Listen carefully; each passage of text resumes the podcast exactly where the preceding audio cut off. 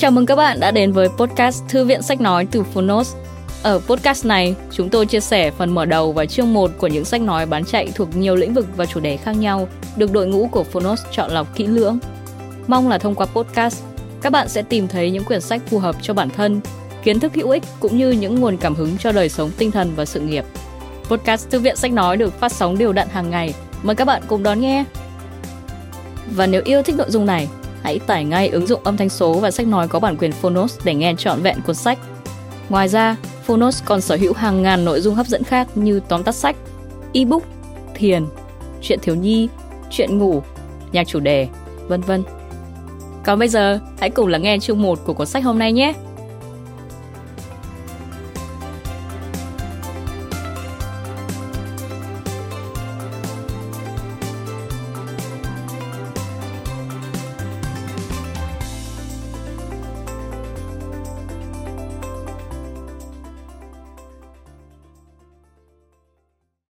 Bạn đang nghe từ Phonos. Nghĩ như hoàng đế La Mã. Triết lý khắc kỷ của Marcus Aurelius. Tác giả, Donald Robertson. Người dịch, Mai Chí Trung. Độc quyền tại Phonos. Phiên bản sách nói được chuyển thể từ sách in theo hợp tác bản quyền giữa Phonos với nhà xuất bản trẻ.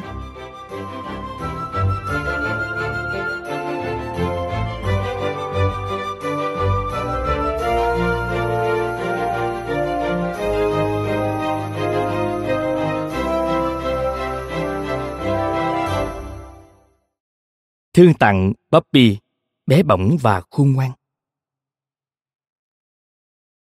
Dẫn nhập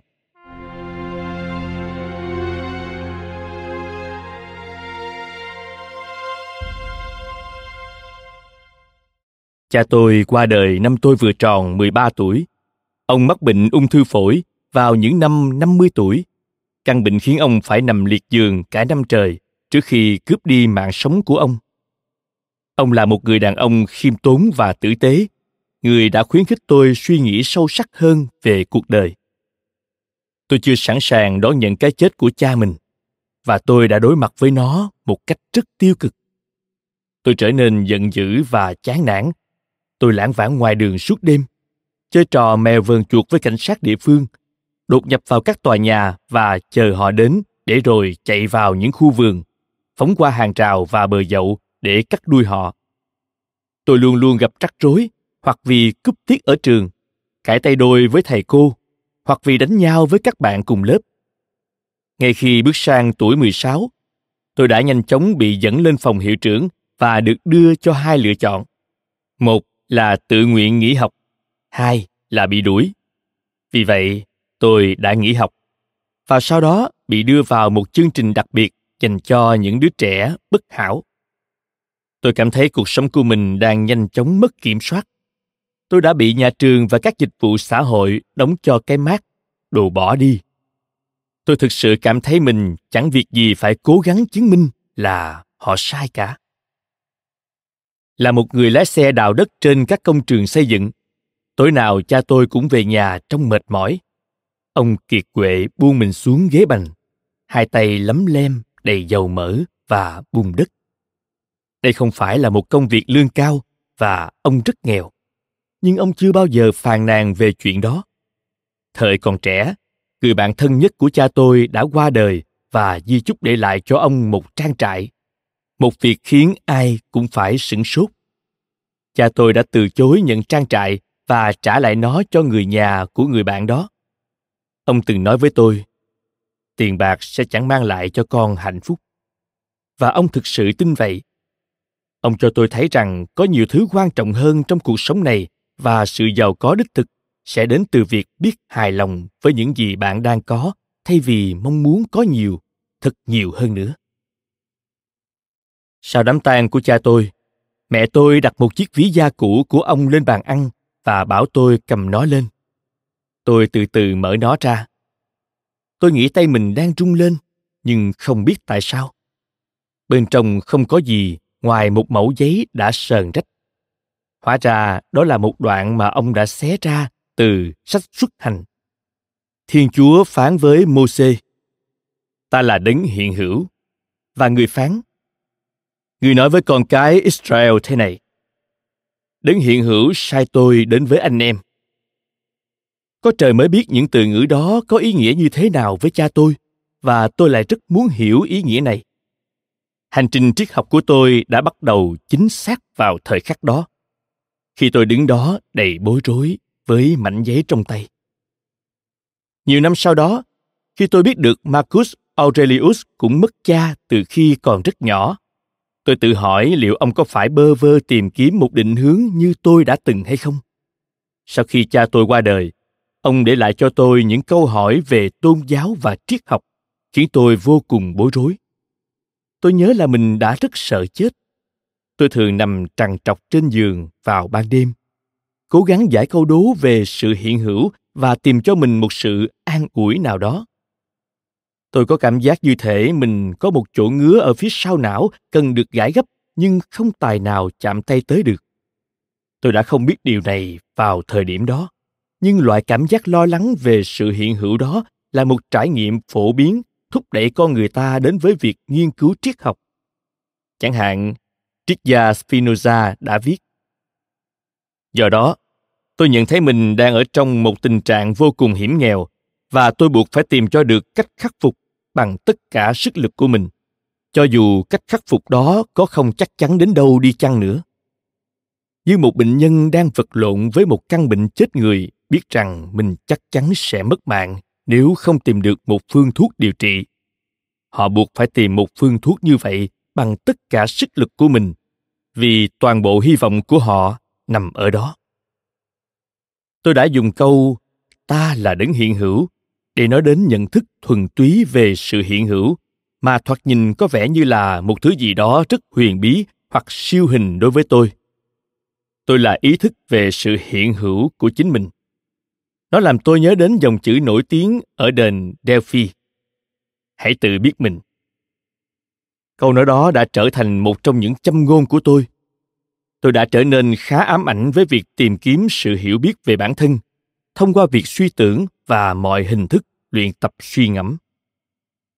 Sau này tôi phát hiện ra rằng đoạn kinh thánh mà cha tôi mang theo mình trong suốt những năm đó đóng một vai trò quan trọng trong các nghi lễ của một hệ phái trực thuộc hội tam điểm có tên là Royal Art.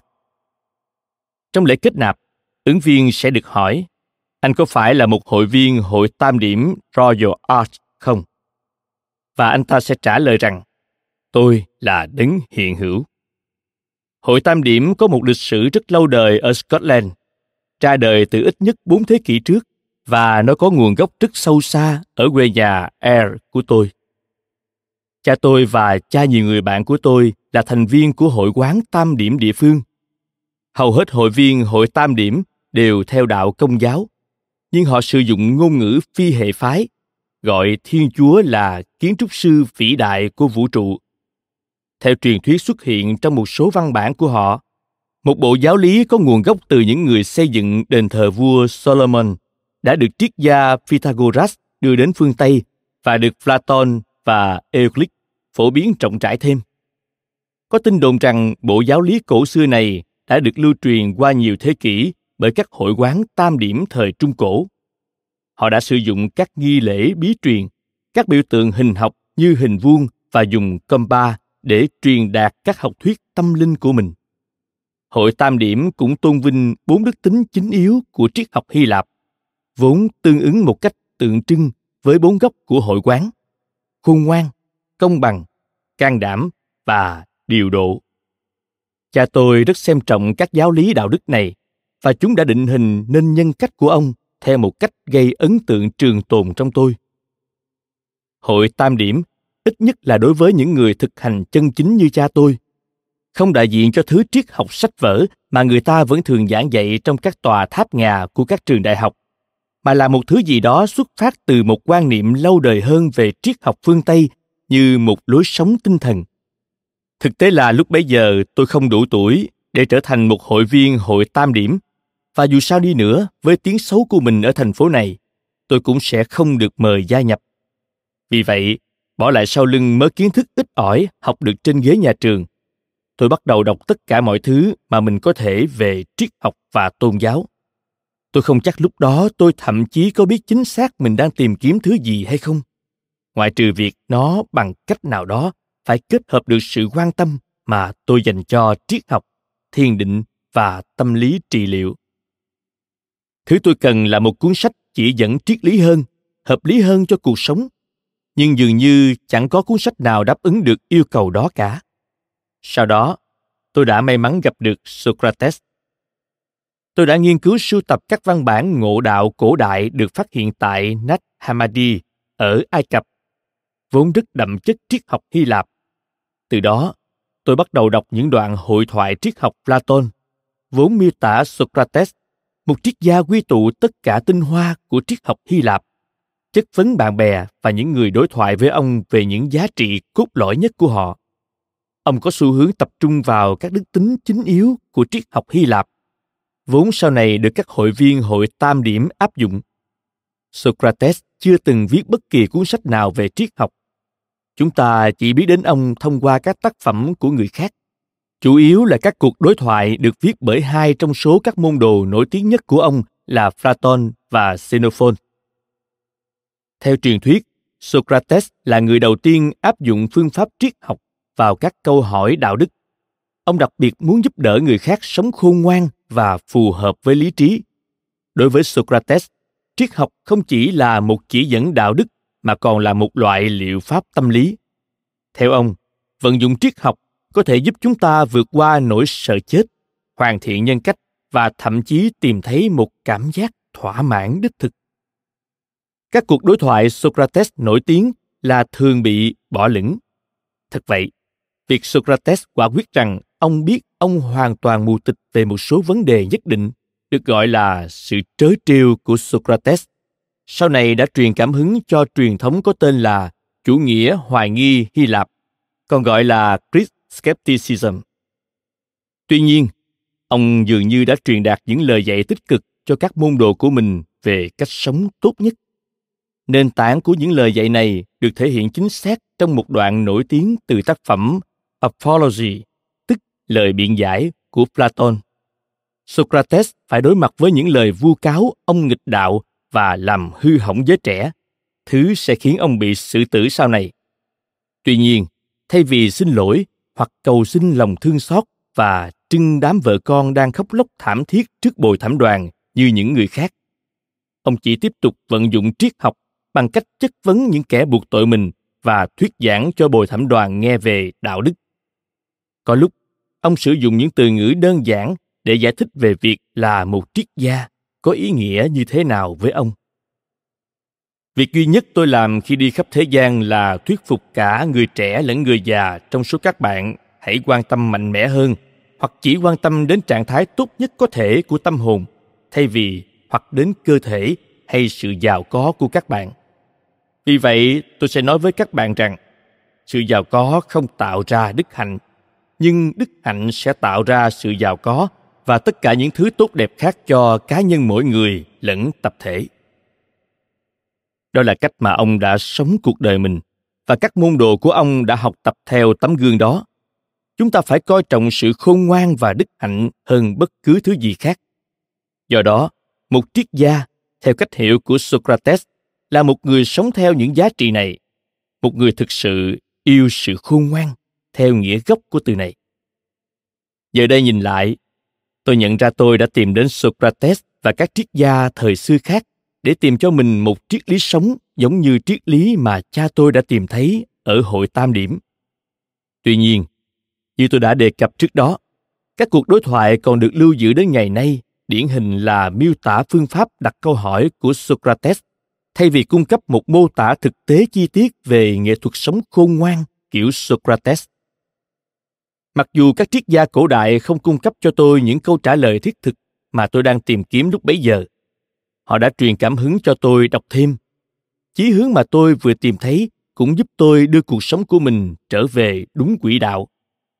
Tôi ngừng gây rối và ghi danh học triết tại trường đại học ở Aberdeen. Mặc dù vậy, tôi nhận thấy có gì đó không đúng ở đây.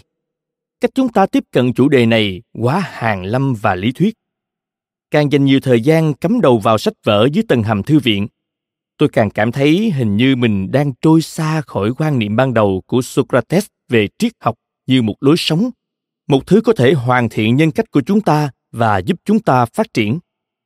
Nếu các triết gia thời xưa là những chiến binh đích thực của tâm trí, thì những người tương nhiệm hiện đại của họ đã trở nên giống với những thủ thư của tâm trí hơn. Quan tâm nhiều đến việc đối chiếu và sắp xếp ý tưởng hơn là áp dụng triết học vào cuộc sống hàng ngày như một thông lệ tâm lý. Sau khi tốt nghiệp, tôi bắt đầu học và nghiên cứu về tâm lý trị liệu vì việc học cách giúp đỡ người khác dường như cung cấp cho tôi một lộ trình cho việc tự hoàn thiện bản thân mà tôi có thể gắn với hoạt động nghiên cứu về triết học của mình. Khoảng thời gian đó là một giai đoạn quá độ đối với lĩnh vực trị liệu. Các phương pháp phân tâm học của freud và jung đang dần nhường chỗ cho liệu pháp hành vi nhận thức. Phương pháp mà kể từ đó đã trở thành hình thức thực hành dựa trên bằng chứng, chiếm ưu thế trong tâm lý trị liệu. Liệu pháp hành vi nhận thức gần gũi hơn với thông lệ triết học mà tôi đang tìm kiếm vì nó khuyến khích chúng ta áp dụng lý trí vào cảm xúc của mình.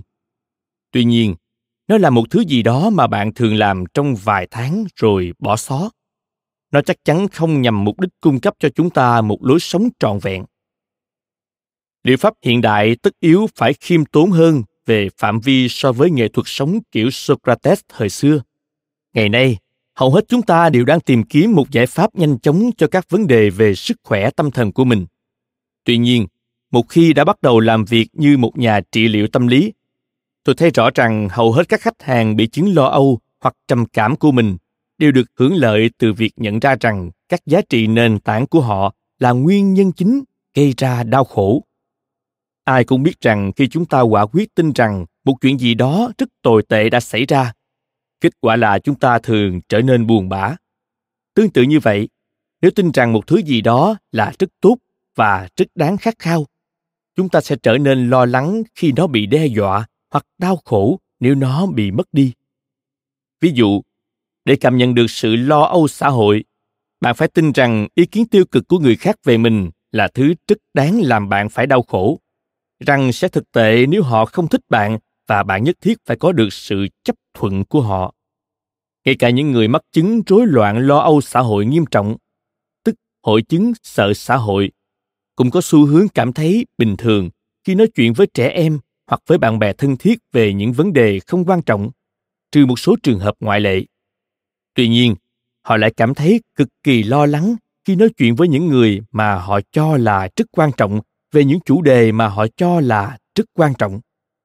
Ngược lại, nếu thế giới quan cơ bản của bạn cho rằng việc bạn có địa vị như thế nào trong mắt người khác có tầm quan trọng không đáng kể, thì điều đó có nghĩa là bạn sẽ nằm ngoài tầm ảnh hưởng của sự lo âu xã hội. Tôi tin rằng bất cứ ai có thể áp dụng cho mình một hệ giá trị cốt lõi lành mạnh và hợp lý hơn có thái độ thờ ơ lớn hơn với những thứ khiến hầu hết chúng ta phải lo lắng trong cuộc sống, sẽ có thể trở nên kiên cường hơn về mặt cảm xúc rất nhiều. Tôi chỉ là chưa thể tìm ra cách kết hợp triết lý và các giá trị của socrates với một thứ gì đó tương tự như các công cụ trị liệu của liệu pháp hành vi nhận thức. Tuy nhiên, vào khoảng thời gian đó, khi tôi đang học về tư vấn và tâm lý trị liệu, đối với tôi tất cả mọi thứ đã thay đổi vì tôi đột nhiên phát hiện ra chủ nghĩa khắc kỷ tức stoicism giá trị tiềm năng của chủ nghĩa khắc kỷ đã gây ấn tượng với tôi ngay lập tức khi tôi tình cờ đọc hai tác phẩm What is Ancient Philosophy, tức triết học cổ đại là gì, xuất bản năm 1998 và Philosophy as a Way of Life, tức triết học như một lối sống, xuất bản năm 2004 của học giả người Pháp Pierre Hadot. Như tiêu đề của tác phẩm thứ hai ngụ ý, Hadot đã tìm hiểu rất sâu về ý tưởng cho rằng các triết gia phương Tây thời xưa thực sự đã tiếp cận triết học như một lối sống. Cả một kho tàng thông lệ tinh thần được mở ra trước mắt tôi, ẩn giấu trong các tài liệu triết học Hy Lạp và La Mã, vốn rõ ràng đã được thiết kế để giúp con người vượt qua sự đau khổ về mặt cảm xúc và phát triển sức mạnh nhân cách. Hadot phát hiện ra rằng các bài tập suy tưởng đã trở nên rất phổ biến trong các trường dạy triết học vào thời kỳ Hy Lạp hóa. một vài thế hệ sau khi Socrates qua đời, trường phái khắc kỷ đặc biệt tập trung vào khía cạnh thực tiễn của triết học Socrates, không chỉ thông qua việc phát triển các đức tính như kỷ luật tự giác và lòng can đảm, mà chúng ta có thể gọi là sự kiên cường về mặt cảm xúc, mà còn thông qua việc sử dụng trọng trải các bài tập tâm lý. Tuy nhiên, có một điều làm tôi bối rối. Hadot đã so sánh các thông lệ triết học này với các thông lệ tâm linh của công giáo thuở ban đầu. Là một nhà trị liệu tâm lý, tôi ngay lập tức phát hiện ra rằng hầu hết các thông lệ triết học hoặc tâm linh mà ông xác định có thể được so sánh với các thông lệ logic tâm lý xuất hiện trong tâm lý trị liệu hiện đại. Trên thực tế, tôi đã sớm nhận ra rằng chủ nghĩa khắc kỷ trên thực tế là trường phái triết học phương Tây cổ xưa có định hướng trị liệu rõ ràng nhất và được trang bị nhiều kỹ thuật tâm lý nhất mà nó có thể tùy ý sử dụng. Sau khi sục sạo nhiều cuốn sách về triết học trong hơn một thập kỷ, tôi nhận ra rằng mình đã tìm kiếm ở khắp mọi nơi ngoại trừ nơi cần tìm. Tảng đá người thợ xây loại bỏ lại trở nên đá tảng góc tường. Trích Thi Thiên thứ 118 Khi bắt đầu đọc ngấu nghiến các tài liệu về chủ nghĩa khắc kỷ, tôi nhận thấy rằng hình thức trị liệu tâm lý hiện đại gần giống với nó nhất là liệu pháp hành vi cảm xúc hợp lý, tiền thân chính của liệu pháp hành vi nhận thức, được phát triển lần đầu tiên bởi Albert Ellis vào những năm 1950. Cả Ellis lẫn Aaron T. Nhà tiên phong chính khác của liệu pháp hành vi nhận thức, đều có triết học khắc kỷ là nguồn cảm hứng cho cách tiếp cận của họ. Ví dụ, và các đồng nghiệp đã viết trong cuốn The Cognitive Therapy of Depression, tức liệu pháp nhận thức về trầm cảm rằng nguồn gốc triết học của liệu pháp nhận thức có thể được truy nguyên từ các triết gia khắc kỷ. Thật vậy, liệu pháp hành vi nhận thức và chủ nghĩa khắc kỷ có chung một số giả định tâm lý cơ bản, đặc biệt là lý thuyết nhận thức về cảm xúc vốn cho rằng cảm xúc của chúng ta chủ yếu được quyết định bởi niềm tin của chúng ta. Ví dụ, beck cho rằng nguyên nhân chính gây ra sự lo lắng chính là niềm tin rằng một chuyện gì đó tồi tệ sắp xảy ra. Ngoài ra, từ các giả định chung như vậy, chủ nghĩa khắc kỷ và liệu pháp hành vi nhận thức chắc chắn sẽ có kết luận tương tự về việc loại kỹ thuật tâm lý nào có thể sẽ có ích cho những người mắc chứng lo âu, giận dữ, trầm cảm và các vấn đề khác. Một kỹ thuật khắc kỹ đặc biệt thu hút sự chú ý của tôi. Mặc dù nó đã được chứng thực rất rõ trong các nguồn cổ xưa, nhưng liệu pháp tâm lý học hiện đại hoặc các tài liệu tự lực rất ít khi đề cập đến bất cứ thứ gì như góc nhìn từ trên cao, cái tên mà hadot đặt cho nó. Nó liên quan đến việc hình dung về các sự kiện như thể được nhìn từ trên cao xuống như thể chúng được nhìn bởi các vị thần trên đỉnh Olympus. Việc mở rộng góc nhìn của chúng ta thường tạo ra cảm giác thư thái về cảm xúc. Khi thực hành nó, cũng giống như Hadot, tôi nhận thấy rằng nó tạo ra một sự hợp lưu các chủ đề chính yếu của triết học cổ xưa trong một tầm nhìn duy nhất. Tôi cũng phát hiện ra rằng không hề khó để biến nó thành một tài liệu về suy tưởng có hướng dẫn. Hiện nay, khi đang giảng dạy cho các nhà trị liệu tâm lý và diễn thuyết tại các hội nghị, tôi có thể hướng dẫn cho các phòng học đầy các nhà trị liệu và thực tập sinh giàu kinh nghiệm lên đến cả trăm người mỗi lần, thông qua phiên bản bài tập của tôi. Tôi đã ngạc nhiên đầy thích thú khi phát hiện ra rằng họ thích bài tập đó ngay lập tức và nó trở thành một trong những bài tập yêu thích của họ. Họ sẽ mô tả làm thế nào họ có thể giữ bình tĩnh trong khi suy ngẫm về hoàn cảnh của họ trong cuộc sống từ một góc nhìn khách quan tôi bắt đầu chia sẻ các tài liệu của mình trên mạng thông qua blog cá nhân. Ở Hoa Kỳ, nhà tiếp thị và khởi nghiệp Ryan Holiday đã đề cập đến chủ nghĩa khắc kỷ trong hai tác phẩm The Obstacle Either Way, tức Trộm lấy cơ may từ vận rủi, xuất bản năm 2014 và The Daily Stoic, tức Nhà khắc kỷ thường nhật, xuất bản năm 2016, đồng tác giả với Stephen Hanselman. Tại Anh, nhà ảo thuật và ngôi sao truyền hình Darren Brown, sau đó đã xuất bản một cuốn sách có tên Happy, tức hạnh phúc, xuất bản năm 2017, lấy cảm hứng từ các nhà khắc kỷ. hai tác giả này đã tiếp cận một đối tượng độc giả hoàn toàn mới không thuộc giới hàng lâm và giới thiệu với họ chủ nghĩa khắc kỷ như một hình thức tự lực và một triết lý sống. Nhà hoài nghi khoa học và giáo sư triết học Massimo Filiusi đã xuất bản cuốn How to Become a Stoic vào năm 2017. Cũng trong năm đó, chính trị gia Cộng hòa Pat McKehan đã cho phát hành cuốn Stoicism and Stay How, tức chủ nghĩa khắc kỷ và nghị viện. Chủ nghĩa khắc kỷ cũng đã được sử dụng trong quân đội như là một phần của chương trình huấn luyện tính kiên cường của chiến binh của đại tá Thomas Charest, giám đốc điều hành NFL và cựu huấn luyện viên đội New England Patriots Michael Lombardi đã đón nhận nó và triết lý này đã bắt đầu thu hút ngày càng nhiều tín đồ từ thế giới thể thao. Chủ nghĩa khắc kỷ rõ ràng đã tăng vọt về mức độ phổ biến và đây chỉ là phần nổi của tảng băng trôi. Các cộng đồng trực tuyến dành cho các nhà khắc kỷ đang phát triển rất hưng thịnh, thu hút hàng trăm nghìn thành viên trên Internet. Kể câu chuyện về chủ nghĩa khắc kỷ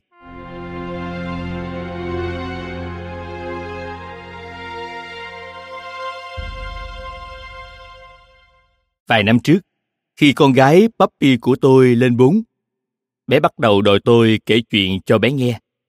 Vì không biết bất kỳ câu chuyện dành cho trẻ con nào, nên tôi đã kể cho bé những gì nảy ra trong đầu mình. Thần thoại Hy Lạp. Những câu chuyện về các vị anh hùng và triết gia. Một trong những câu chuyện mà bé thích nhất là câu chuyện về vị tướng Hy Lạp Xenophon. Một đêm nọ, khi còn là một chàng trai trẻ, Ông đang đi bộ qua một con hẻm giữa hai tòa nhà gần khu chợ Athens. Đột nhiên, một người lạ mặt bí ẩn, ẩn mình trong bóng tối, chặn đường ông bằng một cây trượng gỗ. Người này cất tiếng hỏi. Anh có biết nếu một ai đó muốn mua hàng hóa thì họ nên đến đâu không? Xenophon trả lời rằng chúng ở ngay bên cạnh Agora, khu chợ tuyệt vời nhất trên thế giới. Ở đó bạn có thể mua bất kỳ món hàng nào mà bạn muốn trang sức thực phẩm quần áo vân vân. Người này dừng lại một lúc trước khi hỏi một câu hỏi khác. Vậy thì nếu một ai đó muốn học cách trở thành một người tốt thì họ nên đến đâu? Xenophon chết lặng ông không biết phải trả lời thế nào sau đó nhân vật bí ẩn này hạ trượng bước ra khỏi bóng tối và tự giới thiệu mình là Socrates. Socrates nói rằng hai người bọn họ nên cố gắng tìm lời giải đáp cho câu hỏi làm thế nào một người nào đó có thể trở thành một người tốt. Vì điều đó chắc chắn là quan trọng hơn việc biết nơi mua tất cả các loại hàng hóa. Vì vậy, Xenophon đã đi với Socrates và trở thành một trong những người bạn và môn đồ thân thiết nhất của ông. Tôi nói với Bobby rằng hầu hết mọi người đều tin rằng có rất nhiều thứ tốt đẹp, thức ăn ngon, quần áo, nhà cửa, tiền bạc, vân vân và rất nhiều thứ tồi tệ trong cuộc sống này. Nhưng Socrates cho rằng có lẽ họ đã sai. Ông tự hỏi phải chăng chỉ có duy nhất một thứ tốt đẹp mà thôi, và phải chăng thứ đó hiện diện bên trong chứ không phải bên ngoài chúng ta. Có lẽ nó là một cái gì đó như sự khôn ngoan hoặc lòng dũng cảm. Bobby suy nghĩ một lúc. Rồi trước sự kinh ngạc của tôi, bé lắc đầu và nói rằng Điều đó không đúng đâu bố. Khiến tôi mỉm cười. Sau đó bé nói Hãy kể cho con nghe câu chuyện đó thêm một lần nữa đi. Vì bé muốn tiếp tục suy nghĩ về nó. Bé hỏi tôi làm thế nào Socrates lại trở nên khôn ngoan đến như vậy và tôi nói cho cô bé bí mật về sự khôn ngoan của ông. Socrates đã hỏi rất nhiều câu hỏi về những thứ quan trọng nhất trong cuộc sống và sau đó, ông lắng nghe những câu trả lời thật kỹ. Thế là tôi tiếp tục kể chuyện và bé tiếp tục hỏi rất nhiều câu hỏi. Và rồi tôi nhận ra những giai thoại ngắn về Socrates này không chỉ dạy cho bé biết thêm nhiều điều mới, chúng còn khuyến khích bé tự suy nghĩ về việc thế nào là sống khôn ngoan. Một ngày nọ, Bobby yêu cầu tôi viết ra những câu chuyện tôi đang kể cho bé nghe. Vì vậy, tôi đã bắt tay vào viết. Tôi viết chúng dài hơn và chi tiết hơn. Sau đó, tôi đọc lại cho bé nghe. Tôi đã chia sẻ một vài câu chuyện trong số đó lên mạng thông qua blog của mình. Việc kể cho bé nghe những câu chuyện này và thảo luận với bé khiến tôi nhận ra rằng, theo nhiều cách, đây là một cách tiếp cận tốt hơn cho việc giảng dạy triết học như một lối sống. Nó cho phép chúng ta xem xét hình mẫu do các triết gia nổi tiếng đặt ra và liệu họ có phải là những tấm gương sáng mà chúng ta cần noi theo không? Tôi bắt đầu nghĩ rằng một cuốn sách chuyên giảng dạy các nguyên tắc khắc kỷ thông qua những câu chuyện có thật về những người thực hành cổ xưa của nó có thể sẽ hữu ích không chỉ với cô con gái bé bỏng của tôi mà còn cho những người khác nữa. Tiếp theo, tôi tự hỏi ai là ứng cử viên sáng giá nhất mà tôi có thể sử dụng như một tấm gương của chủ nghĩa khắc kỷ, người mà những câu chuyện về ông sẽ khiến triết học trở nên sinh động và mang đến cho nó một hình thù rõ ràng khi được tôi kể lại. Câu trả lời hiển nhiên là Marcus Aurelius.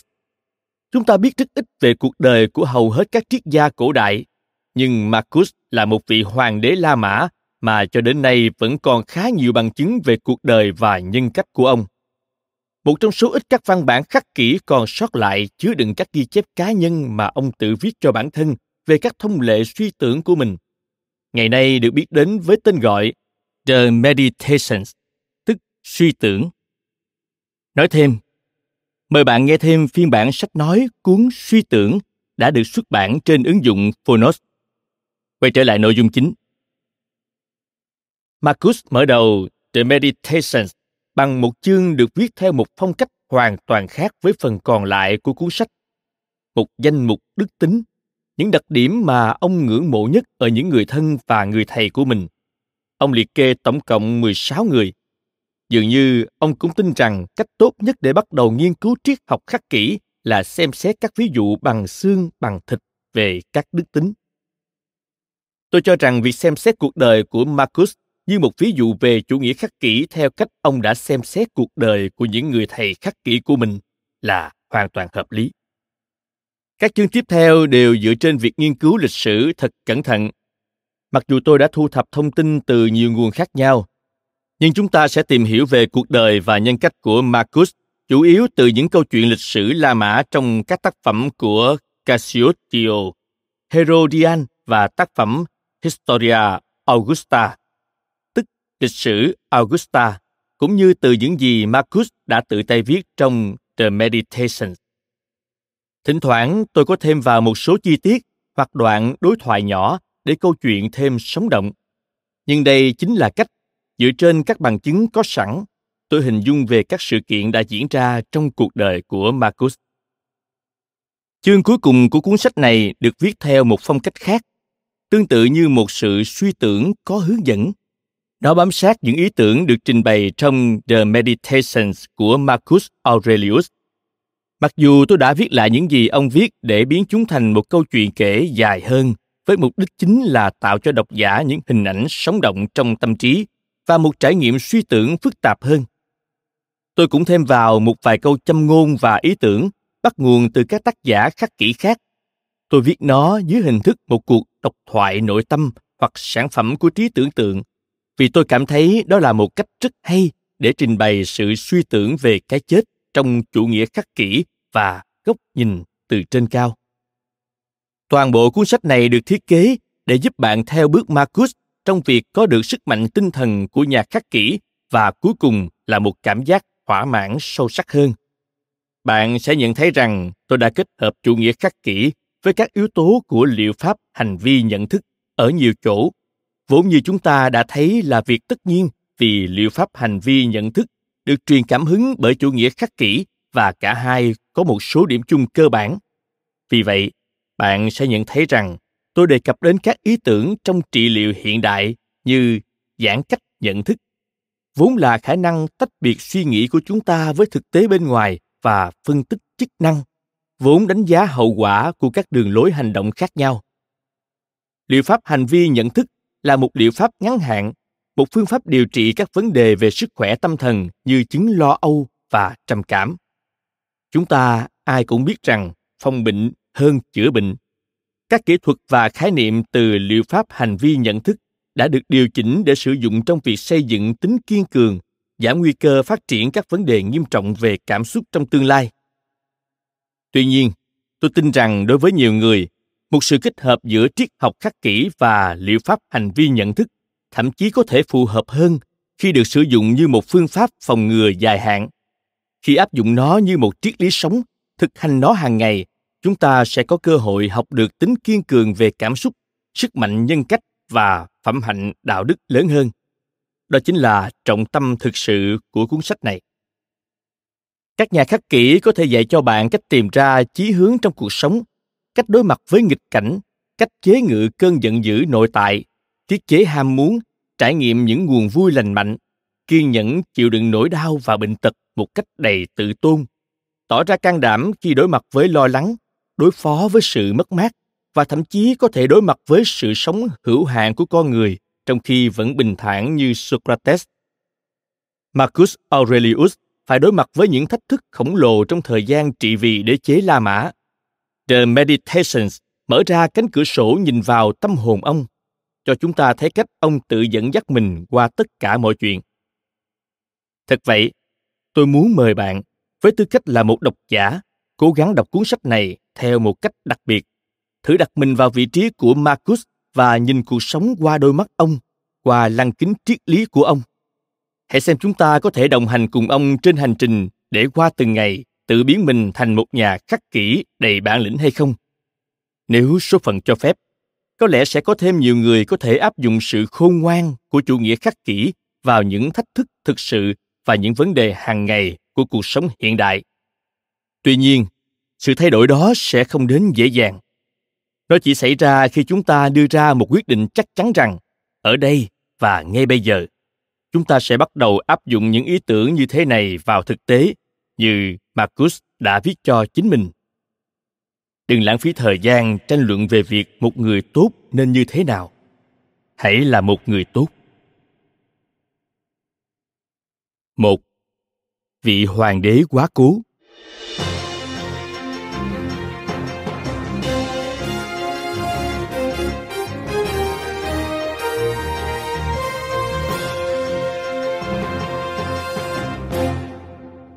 Năm 180 sau công nguyên.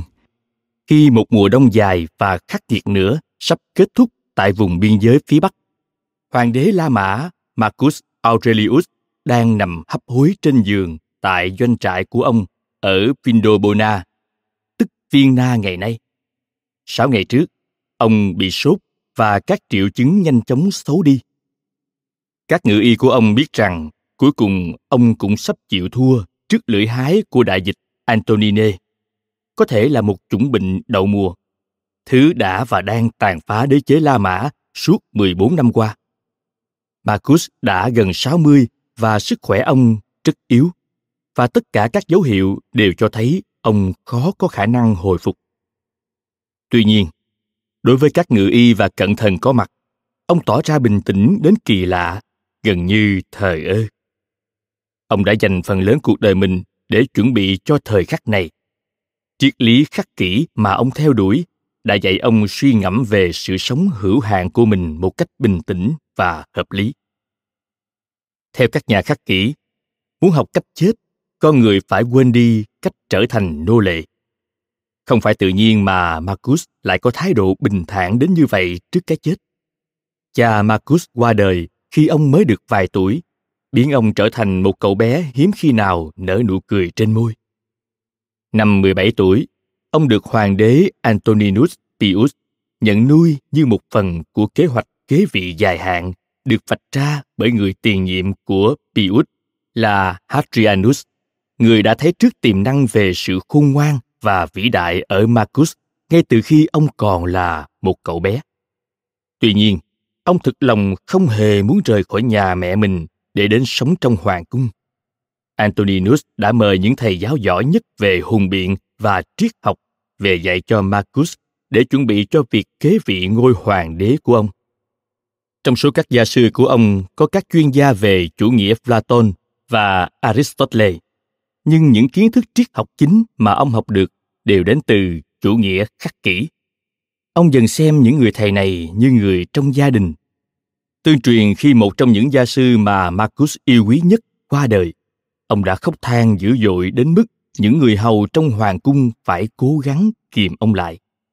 Họ sợ rằng khi chứng kiến hành vi đó, người ta sẽ cho rằng Marcus không xứng đáng trở thành một hoàng đế trong tương lai. Tuy nhiên, Antoninus bảo họ hãy để Marcus được ở một mình. Hãy để thằng bé một lần được là một con người không hơn không kém. Vì cả triết học lẫn đế chế này đều không thể lấy đi của nó xúc cảm tự nhiên. Nhiều năm sau, sau khi đã mất một vài đứa con nhỏ, Marcus đã một lần nữa rơi nước mắt trước công chúng trong thời gian chủ trì một vụ tranh tụng. Khi nghe một trạng sư nói trong quá trình lập luận của mình, phúc cho những người đã mất mạng vì bệnh dịch. Marcus vốn là một người nhân hậu và giàu tình cảm, bị ảnh hưởng sâu sắc bởi sự mất mát. Trong suốt cuộc đời, ông ngày càng tìm đến những lời giáo huấn cổ xưa của chủ nghĩa khắc kỷ như một cách để đối mặt với việc mất đi những người gần gũi nhất với mình. Giờ đây, khi đang nằm chờ chết, ông lại một lần nữa nghĩ về những người đã rời xa mình. Vài năm trước, Hoàng hậu Faustina, người vợ đầu ấp tay gối 35 năm của ông, đã qua đời. Ông sống đủ lâu để chứng kiến 8 trong số 13 người con của họ qua đời. Bốn trong số tám người con gái của ông vẫn còn sống, nhưng chỉ có một trong số năm người con trai của ông, Commodus, là còn sống. Tuy vậy, cái chết luôn hiện diện ở khắp mọi nơi. Dưới triều đại Marcus, một triệu người La Mã trên khắp đế chế đã mất mạng bởi chiến tranh hoặc bệnh tật. Cả hai luôn song hành cùng với nhau, vì các doanh trại là nơi rất dễ bùng phát các bệnh dịch, đặc biệt là trong những tháng mùa đông dài đằng đẵng. Không khí xung quanh ông vẫn đặc quánh mùi trầm hương, thứ mà người La Mã hy vọng có thể giúp ngăn ngừa sự lây lan của bệnh dịch. Trong hơn một thập kỷ qua, mùi khói và hương luôn là thứ nhắc nhở Marcus rằng ông đã sống dưới lưỡi hái của tử thần và ông không bao giờ được coi việc mình còn sống mỗi ngày là điều hiển nhiên. Bệnh dịch không phải lúc nào cũng gây chết người. Tuy nhiên, người y nổi tiếng của Marcus, Galen, đã quan sát thấy các nạn nhân chắc chắn sẽ chết khi phân của họ chuyển sang màu đen, một dấu hiệu của chảy máu đường ruột. Có lẽ đó là cách mà các ngự y của Marcus biết rằng ông sắp chết. Hoặc có lẽ họ chỉ nhận thấy ông đã trở nên suy nhược do tuổi tác như thế nào. Trong suốt cuộc đời trưởng thành của mình, Marcus rất hay bị đau ngực và đau bụng kinh niên cùng nhiều cơn bệnh khác. Ông lúc nào cũng ăn không ngon miệng. Giờ đây, ông đang cố tình nhịn ăn và nhịn uống để được chết nhanh hơn. Socrates từng nói rằng cái chết giống như một kẻ chơi khăm đeo một chiếc mặt nạ đáng sợ, ăn mặc như một ông ba bị để hù dọa trẻ con.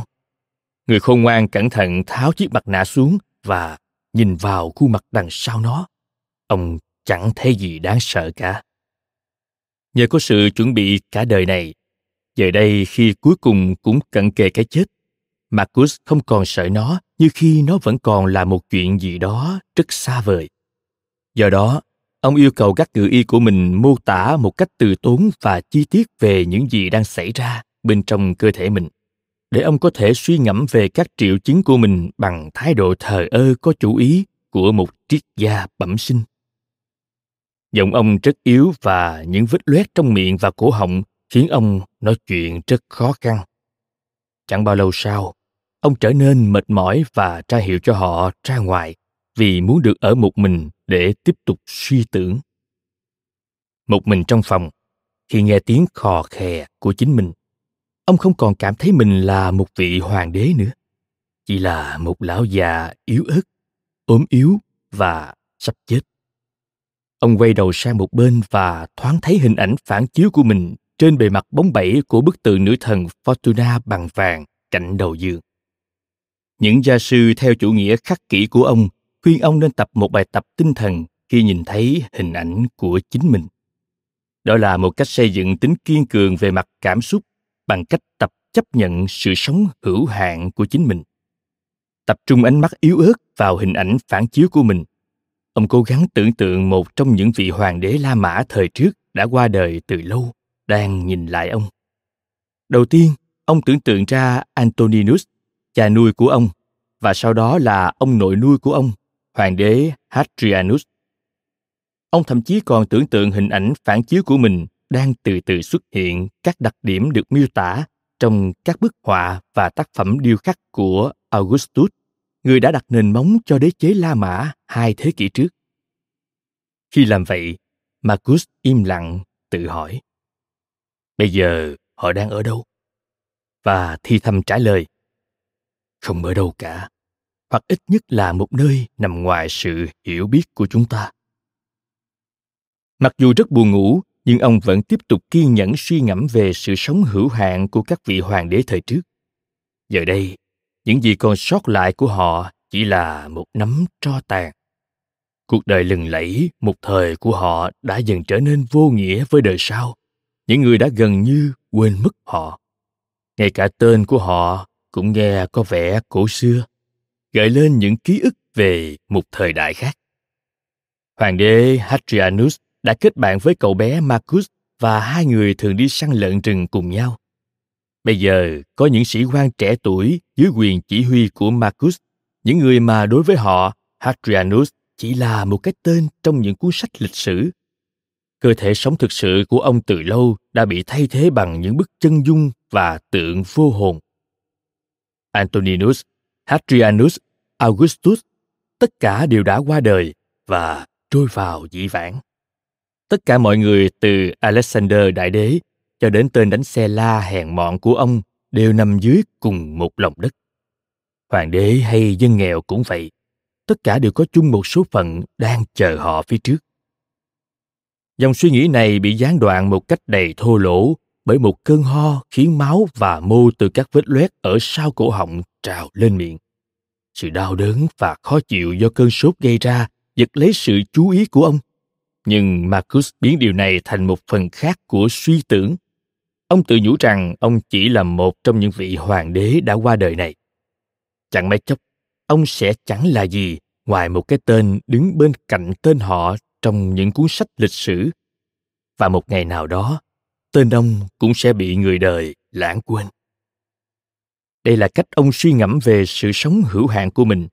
Sử dụng một trong những bài tập khắc kỷ có từ hàng thế kỷ trước mà ông đã học được khi còn trẻ một khi chúng ta đã thực sự chấp nhận cái chết của mình như một sự thật không thể tránh khỏi của cuộc sống việc mong muốn được bất tử cũng vô nghĩa như việc khao khát có được một cơ thể cứng như kim cương hoặc có thể bay lượn như chim trời.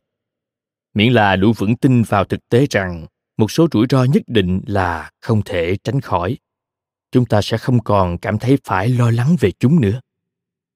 Chúng ta cũng sẽ không khao khát những thứ mà chúng ta đã chấp nhận là bất khả dĩ. Miễn là chúng ta có thể thấy rõ rằng việc làm như vậy là hoàn toàn vô ích vì cái chết là một trong những thứ chắc chắn nhất trong cuộc sống đối với một người khôn ngoan nó nên là một trong những thứ mà họ ít sợ hãi nhất Mặc dù lần đầu tiên Marcus bắt đầu nghiên cứu triết học là khi ông chỉ là một cậu bé chừng 12 tuổi Việc thực hành triết học của ông đã được tăng cường vào giữa những năm 20 tuổi khi ông toàn tâm toàn ý hiến trọn đời mình cho việc trở thành một nhà khắc kỷ. Kể từ đó, ông đã luyện tập các bài tập khắc kỷ hàng ngày, rèn luyện cho trí óc và cơ thể của mình tuân theo lý trí và dần biến mình với tư cách một con người lẫn một hoàng đế thành một thứ gì đó tiệm cận với lý tưởng khắc kỷ. Ông đã cố gắng phát triển sự khôn ngoan và kiên cường của mình một cách có hệ thống học tập và noi theo tấm gương của các triết gia đã chia sẻ những lời dạy của họ với ông và những vĩ nhân khác mà ông hết mực ngưỡng mộ. Tiêu biểu trong số đó là Antoninus. Ông nghiên cứu cách họ đối mặt với nhiều hình thức nghịch cảnh khác nhau bằng một thái độ điềm tĩnh và nghiêm túc. Ông cẩn thận quan sát cách họ sống theo lý trí và thể hiện bốn đức tính chính yếu bao gồm khôn ngoan, công bằng, can đảm và điều độ. Họ cảm nhận được nỗi đau mất mát nhưng không chịu khuất phục trước nó. Marcus đã bị mất mát quá nhiều, đã thực hành cách mình phản ứng với nó quá thường xuyên, đến nỗi ông không còn khóc than một cách không kiểm soát nữa. Ông không còn gào lên, tại sao? Và tại sao điều này lại xảy ra với ta cơ chứ? Hoặc thậm chí cho phép mình có những suy nghĩ như vậy trong đầu.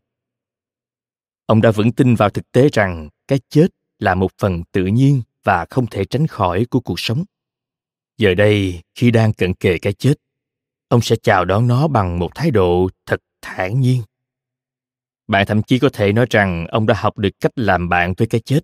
Ông vẫn rơi nước mắt và thương tiếc những mất mát. Nhưng ông làm việc đó với tư cách một người khôn ngoan.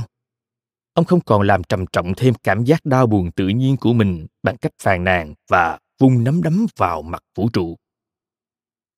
Kể từ khi hoàn thành cuốn nhật ký ghi lại những suy nghĩ của ông về triết học vài năm trước đó, marcus đã và đang trải qua giai đoạn cuối cùng của một chuyến hành trình tinh thần kéo dài cả một đời người giờ đây khi đang nằm hấp hối trong đau đớn và khó chịu ông từ tốn nhắc nhở bản thân rằng ông đã chết rất nhiều lần trong suốt chuyến hành trình này lần thứ nhất cậu bé marcus đã chết khi ông vào sống trong hoàng cung với tư cách là người thừa kế ngai vàng đảm nhận tước vị Caesar sau khi Hadrianus qua đời.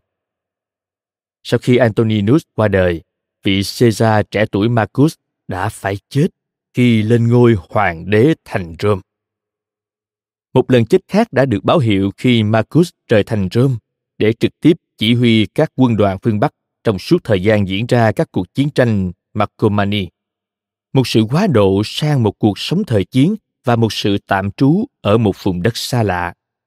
Giờ đây, với tư cách một ông già, đây không phải là lần đầu tiên mà là lần cuối cùng ông phải đối mặt với cái chết của mình từ thời khắc chúng ta được sinh ra, chúng ta đã và đang chết liên tục. Không chỉ với từng giai đoạn của cuộc đời mà còn từng ngày một.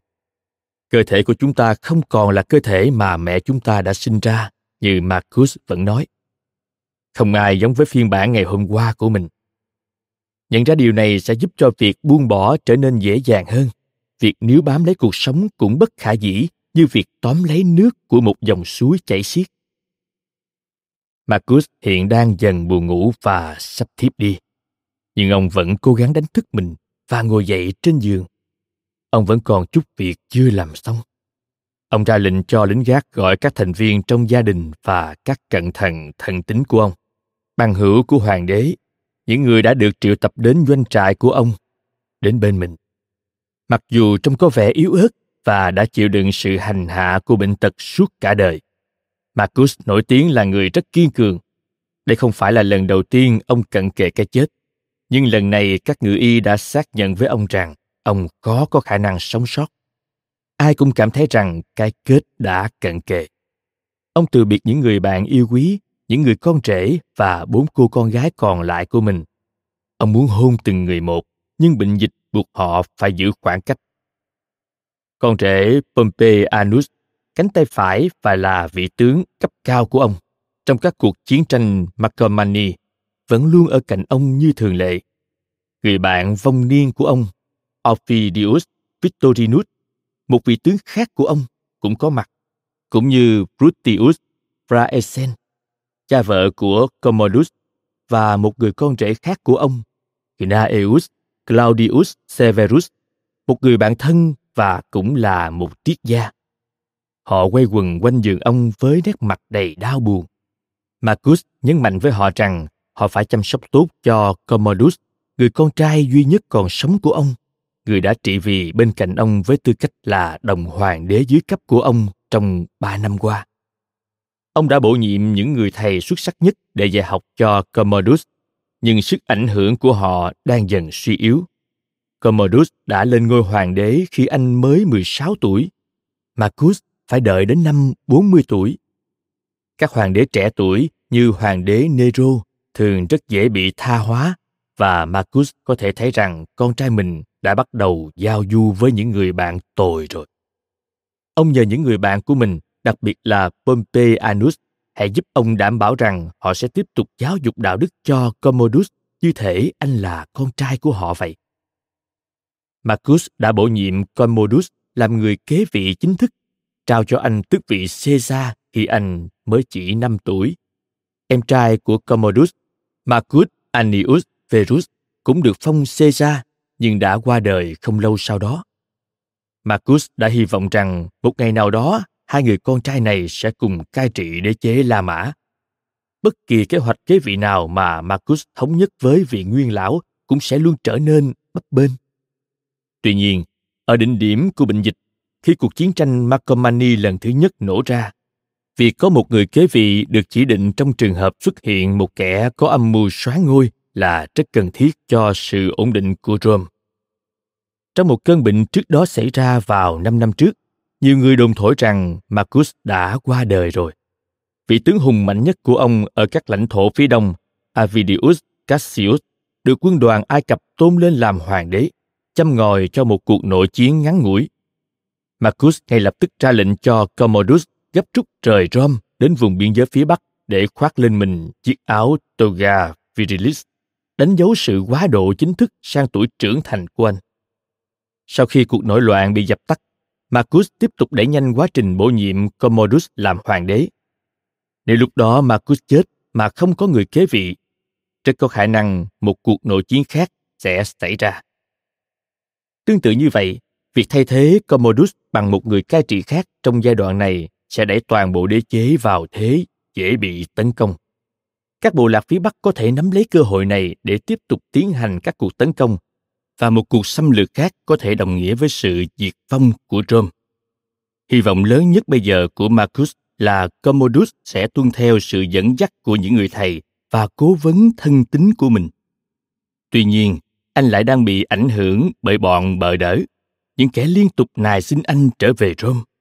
Chừng nào Commodus còn ở lại với quân đội dưới sự giám sát đầy cảnh giác của anh rể Pompeianus, người ta vẫn còn có thể hy vọng rằng anh có thể học được cách cai trị khôn ngoan. Tuy nhiên, không giống như cha mình, Commodus không có chút hứng thú nào với triết học. Đương lúc trò chuyện, Marcus đột nhiên ngã nhào về phía trước rồi bất tỉnh. Một số người bạn của ông hoảng hốt và bắt đầu gào khóc không kiểm soát vì họ cho rằng ông sắp qua đời. Các ngự y đã xoay sở giúp ông tỉnh dậy được. Khi Marcus nhìn thấy gương mặt đầy đau buồn của những người bên cạnh mình, thay vì sợ hãi cái chết của chính mình, ông lại hướng sự chú ý của mình sang họ. Ông nhìn họ khóc thương mình như cách mà ông đã khóc thương vợ con và rất nhiều những người bạn và người thầy đã rời xa mình trong những năm qua. Tuy vậy, giờ đây khi ông là người sắp chết, nước mắt của họ dường như thật vô nghĩa. Thật vô nghĩa khi than khóc về một chuyện gì đó không thể tránh khỏi và nằm ngoài sự kiểm soát của tất cả mọi người. Điều ông muốn là họ phải chuẩn bị một cách bình tĩnh và cẩn thận cho việc lên ngôi của Commodus. Mặc dù Marcus gần như đã mất ý thức, nhưng không hiểu sao mọi thứ dường như lại rõ ràng với ông hơn bao giờ hết ông muốn những người đang tập hợp quanh mình nhớ đến sự sống hữu hạn của chính họ, chấp nhận hậu quả của nó thấu hiểu ý nghĩa của nó và sống thật khôn ngoan. Vì vậy, ông thì thầm, tại sao các người lại thương khóc ta thay vì nghĩ về bệnh dịch và về cái chết như số mệnh chung của tất cả chúng ta? Cả căn phòng rơi vào im lặng khi lời khuyên nhủ nhẹ nhàng của ông thấm vào tâm trí họ. Tiếng nức nở lặng đi. Chẳng ai biết phải nói gì. Marcus mỉm cười và yếu ớt ra hiệu cho họ ra ngoài lời từ biệt cuối cùng của ông là nếu bây giờ các người để cho ta ra đi thì ta sẽ từ biệt và đi trước các người khi tin tức về tình trạng của ông lan truyền khắp doanh trại binh lính đã khóc than rất thảm thiết vì tình yêu mà họ dành cho ông lớn hơn sự quan tâm mà họ dành cho con trai Commodus của ông rất nhiều. Ngày hôm sau, Marcus dậy rất sớm, cảm thấy vô cùng yếu và mệt mỏi. Ông sốt cao hơn, nhận ra rằng đây là những giờ phút cuối cùng của đời mình. Ông gọi cho Commodus, một loạt các cuộc chiến chống lại các bộ lạc German và Samatia thù địch mà Marcus đã thực hiện trong hơn một thập kỷ qua hiện đang bước vào giai đoạn cuối. Ông thúc giục Commodus đưa chúng đến một kết cục thỏa đáng bằng cách trực tiếp nắm quyền chỉ huy quân đội, đuổi đánh các bộ lạc thù địch còn lại cho đến khi chúng đầu hàng và giám sát các cuộc đàm phán hòa bình phức tạp hiện đang diễn ra. Marcus cảnh báo Commodus rằng nếu anh không bám trụ ở tiền tuyến, vị nguyên lão có thể coi đó là một sự phản bội sau khi đã đầu tư rất nhiều vào các cuộc chiến dai dẳng và rất nhiều người đã bỏ mạng nơi xa trường. Tuy nhiên, không giống như cha mình, Commodus là một người rất sợ chết. Nhìn chăm chăm vào cơ thể tàn tạ của Marcus thay vì được truyền cảm hứng để noi theo tấm gương đạo đức của cha mình, anh lại cảm thấy nhục chí và sợ hãi. Commodus phàn nàn rằng anh sẽ có nguy cơ nhiễm bệnh nếu tiếp tục ở lại với các quân đoàn phương Bắc và việc anh muốn làm nhất bây giờ là trở về dưới sự an toàn của Rome. Marcus cam đoan với anh rằng sẽ sớm thôi. Với tư cách là hoàng đế duy nhất, anh có thể làm gì tùy ý, nhưng ông ra lệnh cho Commodus phải đợi thêm vài ngày nữa mới được rời đi. Sau đó, cảm nhận được cái chết đã cận kề, Marcus ra lệnh cho binh lính bằng mọi giá phải bảo vệ Commodus để không ai có thể vu cho anh tội giết cha. Bây giờ, Marcus chỉ có thể hy vọng rằng các tướng lĩnh của mình sẽ thuyết phục được Commodus từ bỏ mong muốn rời bỏ vùng biên giới phía Bắc đầy kinh suất của anh. Marcus đã viết rằng phúc cho ai qua đời mà không có một hoặc hai cá nhân đứng cạnh giường mình và vui mừng trước cái chết của mình. Ông nói rằng trong trường hợp của mình, với tư cách là hoàng đế, ông có thể nghĩ đến hàng trăm người bất đồng giá trị với ông và sẽ rất vui mừng khi thấy ông qua đời. Họ không có cùng tình yêu dành cho sự khôn ngoan và đức hạnh với ông, và họ chế nhạo tầm nhìn của ông về một đế chế xem sự tự do của công dân là mục tiêu tối thượng. Tuy nhiên, triết học đã dạy ông biết ơn cuộc sống và không sợ chết, giống như một quả ô liu chín rụng từ cành xuống đất. Cảm ơn cả cái cây đã cho nó sự sống lẫn mặt đất bên dưới vì đã đón nhận hạt của nó khi nó rơi xuống. Đối với các nhà khắc kỷ, cái chết đơn giản chỉ là một sự biến đổi tự nhiên như vậy. Trả cơ thể chúng ta về lại nơi đã sinh ra chúng ta. Do đó, tại lễ tang của Marcus, dân chúng sẽ không nói rằng ông đã mất, mà ông đã được trả về với các vị thần và tự nhiên. Có lẽ những người bạn của ông đã bày tỏ cảm nghĩ này trong bài điếu văn của họ, vì nó nhắc đến những lời dạy khắc kỷ mà Marcus hết mực yêu quý. Chúng dạy chúng ta rằng đừng bao giờ nói rằng một thứ gì đó đã bị mất đi. Nó chỉ trở về với tự nhiên mà thôi. Không nổi, chung quanh Commodus toàn những kẻ bờ đỡ luôn miệng xúi dục anh trở về Rome, nơi chúng có thể tận hưởng một cuộc sống xa hoa hơn. Tại sao ngài lại tiếp tục uống thứ nước bùng lạnh giá này, thưa Caesar, trong khi chúng ta có thể trở về Rome uống những thứ nước nóng lạnh tinh khiết? Chỉ có Pompey Anus người lớn tuổi nhất trong số các cố vấn của Commodus, dám đứng ra đối mặt với anh, cảnh báo anh rằng việc bỏ dở cuộc chiến là một hành động vừa ô nhục vừa nguy hiểm.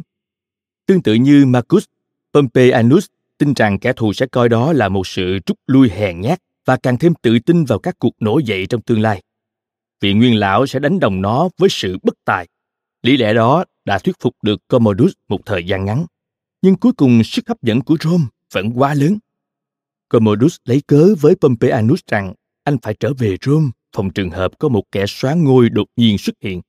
Âm mưu tiến hành một cuộc nổi dậy khi không có mặt anh. Sau khi Marcus qua đời, Commodus sẽ vội vàng kết thúc cuộc chiến bằng cách trả những khoản hối lộ hậu hĩnh cho thủ lĩnh của các bộ lạc German và Satima thù địch. Hành động chạy trốn khỏi các doanh trại sẽ ngay lập tức làm suy yếu mọi uy tín mà Commodus có với những binh lính rất trung thành với cha anh. Thay vào đó, anh phải tìm kiếm sự ủng hộ từ thần dân thành Rome, dùng đến những hành động làm hài lòng thần dân đầy tốn kém để giành được sự yêu mến và ngày càng cư xử như một người nổi tiếng hơn là một nhà cai trị khôn ngoan và nhân hậu. Các nhà khắc kỷ quan sát thấy rằng những người liều lĩnh trốn chạy cái chết nhất thường lao ngay vào lưỡi hái của nó, và điều đó dường như rất đúng với Commodus. Marcus đã sống đến năm 58 tuổi bất chấp thể trạng yếu ớt và bệnh tật và những hoàn cảnh khắc nghiệt mà ông phải chịu đựng trong thời gian chỉ huy các quân đoàn phương Bắc. Ngược lại, Commodus được trời định sẽ rơi vào vòng xoáy của sự hoang tưởng và bạo lực sau nhiều lần bị ám sát bất thành. Kẻ thù của anh ở Rome cuối cùng cũng thành công trong việc ám sát anh khi anh chỉ mới 31 tuổi. Như Marcus từng nói, thiên binh vạn mã cũng không thể bảo vệ được một nhà cai trị không được thần dân của mình yêu mến người kế vị do một hoàng đế lựa chọn là một phần quan trọng trong di sản của ông. Tuy nhiên, các nhà khắc kỷ đã dạy rằng chúng ta không thể kiểm soát được hành động của người khác và ngay cả những người thầy khôn ngoan tột bậc như Socrates cũng có những người con và môn đồ ương ngạnh. Khi Stilbo, một triết gia thuộc trường phái Megara, một trong những bậc tiền bối của chủ nghĩa khắc kỷ, bị chỉ trích vì nhân cách đầy tai tiếng của con gái ông, Ông đã nói rằng vinh dự mà hành động của ông mang lại cho cô còn lớn hơn sự ô nhục mà hành động của cô mang lại cho ông. Như chúng ta đã thấy, di sản thực sự của Marcus sẽ không phải là Commodus, mà là nguồn cảm hứng mà nhân cách và triết lý của chính ông mang lại cho các thế hệ sau. Tương tự như mọi nhà khắc kỷ, Marcus hết mực tin rằng bản thân đức hạnh phải là phần thưởng. Ông cũng bằng lòng chấp nhận rằng các sự kiện khi ta còn sống, chứ đừng nói gì đến sau khi chết, không bao giờ hoàn toàn phụ thuộc vào chúng ta. Tuy nhiên, các nhà khắc kỷ đã dạy rằng người khôn ngoan thường viết ra những cuốn sách giúp đỡ người khác. Đôi khi trong thời gian tiến hành chiến dịch đầu tiên của mình ở vùng biên giới phía Bắc, Marcus bị cách biệt với những người bạn và người thầy khắc kỷ yêu dấu của mình ở Rome, đã bắt đầu viết ra những suy nghĩ cá nhân về triết học dưới dạng một loạt các ghi chép và châm ngôn ngắn. Có lẽ Marcus đã bắt đầu viết không lâu sau khi vị gia sư khắc kỷ chính của ông, Junius Rusticus qua đời. Có lẽ ông đã viết như một cách để đối phó với cú sốc này, trở thành người thầy của chính mình như một sự thay thế cho các cuộc trò chuyện với Rusticus. Ngày nay, chúng ta biết đến những suy nghĩ được ông góp nhặt này dưới tên gọi The Meditations. Làm thế nào văn bản này tồn tại được đến ngày nay là một bí ẩn. Nó có thể đã rơi vào tay Commodus trừ khi Marcus để lại nó cho người khác. Có lẽ nó đã đổi chủ trong cuộc họp cuối cùng với các cận thần của ông. Thất vọng vì tính vô trách nhiệm của con trai mình, vì hoàng đế sắp chết này ít ra cũng biết rằng một trong những người bạn thân tín của mình đang gìn giữ The Meditations, món quà thực sự mà ông để lại cho các thế hệ sau. Ngay sau khi Commodus ra ngoài, Marcus ra hiệu cho viên sĩ quan gác đêm trẻ tuổi ghé sát lại và khàn giọng thì thầm điều gì đó vào tai anh. Sau đó, ông mệt mỏi trùm chăn kín đầu và ngủ thiếp đi, lặng lẽ ra đi vào đêm thứ bảy sau khi phát bệnh. Vào buổi sáng, các người y thông báo hoàng đế đã băng hà và cả doanh trại rơi vào tình trạng hỗn loạn đầy đau khổ. Ngay khi nghe tin, binh lính và người dân đã tràn ra đường than khóc. Theo Herodian, một sử gia La Mã đã tận mắt chứng kiến sự trị vì của Commodus. Cả đế chế đã đồng thanh gào khóc khi tin tức về cái chết của Marcus truyền đến tai họ. Họ khóc thương sự ra đi của hiền phụ, hoàng đế cao quý, vị tướng dũng cảm và nhà cai trị khôn ngoan ôn hòa của họ. Và theo ý kiến của Herodian, người nào cũng nói thật cả. Khi sự ồn ào huyên náo bên ngoài ngày càng to hơn, những người lính gác lo lắng hỏi thủ lĩnh của mình. Ngài ấy đã nói gì? Viên sĩ quan trông như thể sắp cất lời nhưng rồi dừng lại một lát. Anh câu mày đầy khó hiểu khi lặp lại những gì vị hoàng đế quá cố đã nói với mình. Hãy đi về phía mặt trời mọc. Anh nói, vì ta đã bắt đầu lặn rồi. Cảm ơn các bạn vì đã lắng nghe podcast Thư viện Sách Nói. Podcast này được sản xuất bởi Phonos, ứng dụng âm thanh số và sách nói có bản quyền dành cho người Việt. Hẹn gặp lại các bạn ở những tập tiếp theo.